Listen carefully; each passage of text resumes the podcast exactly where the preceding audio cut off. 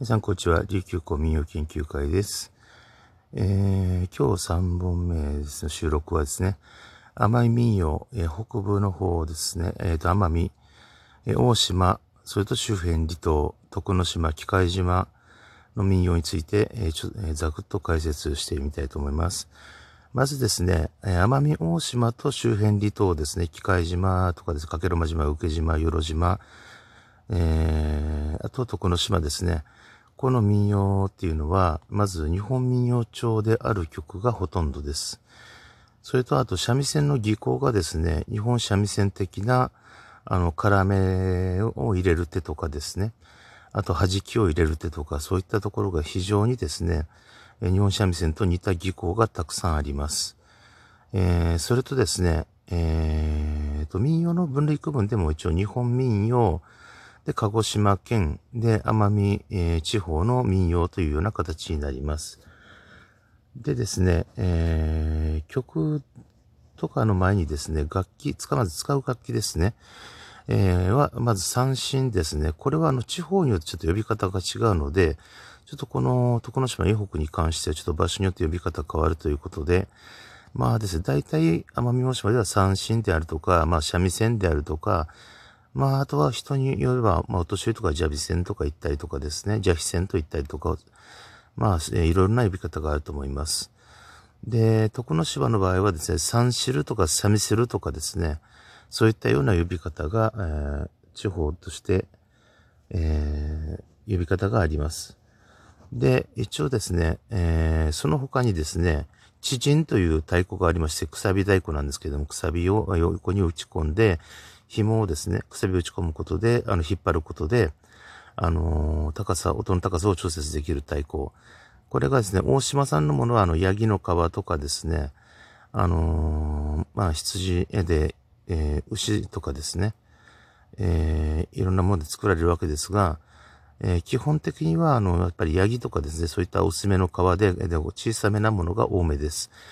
で、えっと、徳之島の方がですね、少し、大きめで、馬とか牛の皮とかですね、貼った直径のでかい、あの直径33センチとかですね、30センチ近くある大きいものが結構目立つようになります。で、えー、そういったのが、まあ、えー、イズムを担う楽器として出てきます。でですね、えー、曲のまずですね、分類としてですね、方面でまず分けます。え、まず、機械島はですね、あのー、奄美大島の南部とつながりがある方、北とつながりがある方がね、ちょっとさ、そこの説明の後にしたいと思います。でですね、まず大島民謡、あるいは大島周辺離島ですね。奄美大島、えー、かけろま島、受島、よろ島ですね。この辺の民謡に関しましては、えー、おおよそですけれども、奄美市の旧名瀬地域から北方向はおおよそ、えー、北奄美の、えー、北大島の民謡、えー、かさり歌と書いてかさん歌というものになります。それでですね、えー、なぜよりも、えー、旧のなぜ市よりも南方向、えー、住用とかですね、大和村、宇検村、えー、瀬戸内町方向は、割とひげや節なんかって呼ばれたりします。ただ、あの、それぞれですね、えー、各地域ごとにちょっと特徴がありますんで、あの、右県の方の歌のことを焼き打ち歌とかで、H 歌とかっていう旧の、もっと古い時期の村名とかで言ったりとかですね。あと、住用とかの方が歌れ歌われるときには、まあ、古い方は住用節だとかっていう言い方をされる方もいらっしゃいますが、まあ、大体ひぎや節と言われる感じになります。で、北大島の方がですね、割と、あのー、曲の進行がですね、あの、割かし、えー、早めというか、それとあと、三味線そのものの奏法が軽快な感じです。です、えー、そこにですね、あの、歌はですね、割と、まあ、あのー、軽快な曲に、えー、その軽快な、えー、ところにどっしりと曲が入ってくる感じですね、歌が。えー、北大島はそんなような雰囲気がおよそあると思ってください。代表的な歌い手さん、佐藤杏奈さんとかですね。えー、あとは、まあ、今活動されてる方でしたら、東原光代さんとか、男性者福山浩二さんとかですね。まあ、いろんな方いらっしゃいます。で、あと、南大島の方ですと、まあ、あの、最近、まあ、お亡くなりになりましたが、あの、まあ、坪山豊さんとかは、右県の方で、まあ、ヒギャ系統。で、竹下和平先生も最近お亡くなりになりましたが、まあ、えー、この先生は加計呂間島出身で、まあ、ヒギャ節の重鎮でもありました。えー、それとですね、まあ、はじめ千歳さんとかですね、あと、前山慎吾さんとか、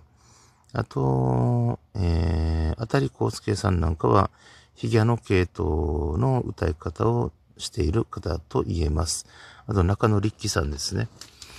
えー、そういった方なんかもヒギャになります。でヒギャの方の特徴っていうのは割と三味線どっしりとしています。あの、重く決めていく感じです。でですね、歌の方もかなり今ドスが効いているというか、えー、ゆっくりとなんですが、あの、拳とかも結構大きく巻く感じです。細かい拳ではありません。どちらかというと細かい、えー、拳的なものが入るのは北大島の方な感じです。で、曲そのものの進行も若干ゆったりめなものが多いです。でですね、え、ここで機械島が出てくるんですが、機械島はあの、一応、奄美の笠利の沖にあるわけですが、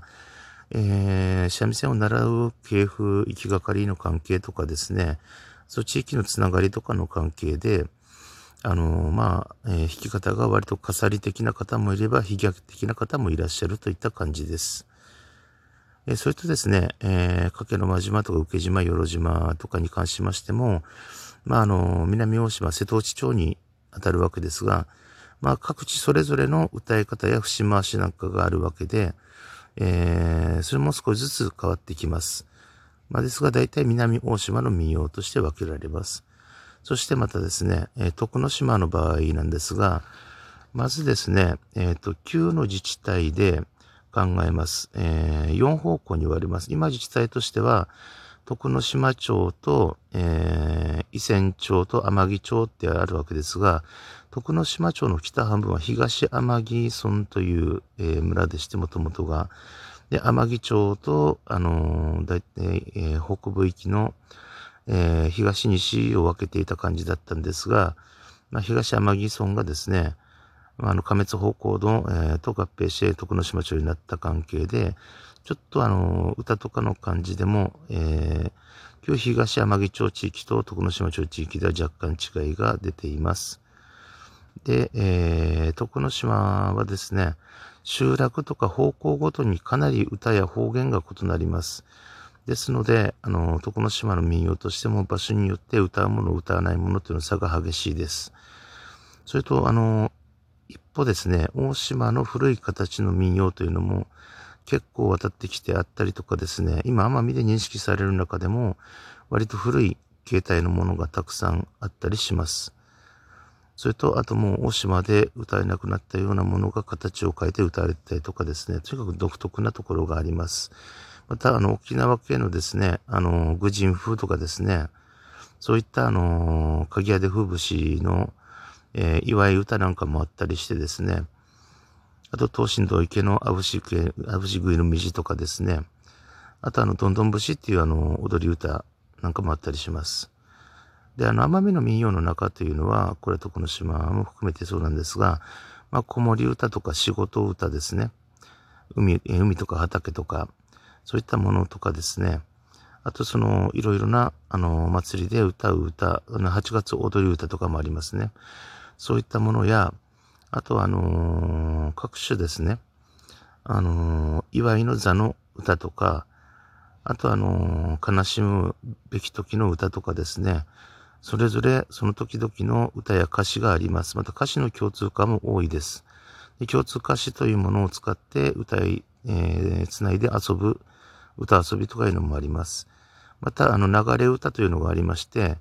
まあ、あの、寅さん流れとかですね、で、タバコ流れ、場所流れとか、ひふみ流れとか、いろんな形で、あの、流れ歌というのもありまして、まあ、順々に歌っていくという形式もあったりします。でですね、えー、奄美の民謡っていうのは、あの、男性も女性もですね、えー、高音域になると若干裏声を使います。えっ、ー、と、三味線の弦でいうところの、えー、細い弦ですね。一番細い弦、3番目の弦ですね。そこに入ってくるあたりで、あの、裏声にシフトする高さの場合が多いかと思います。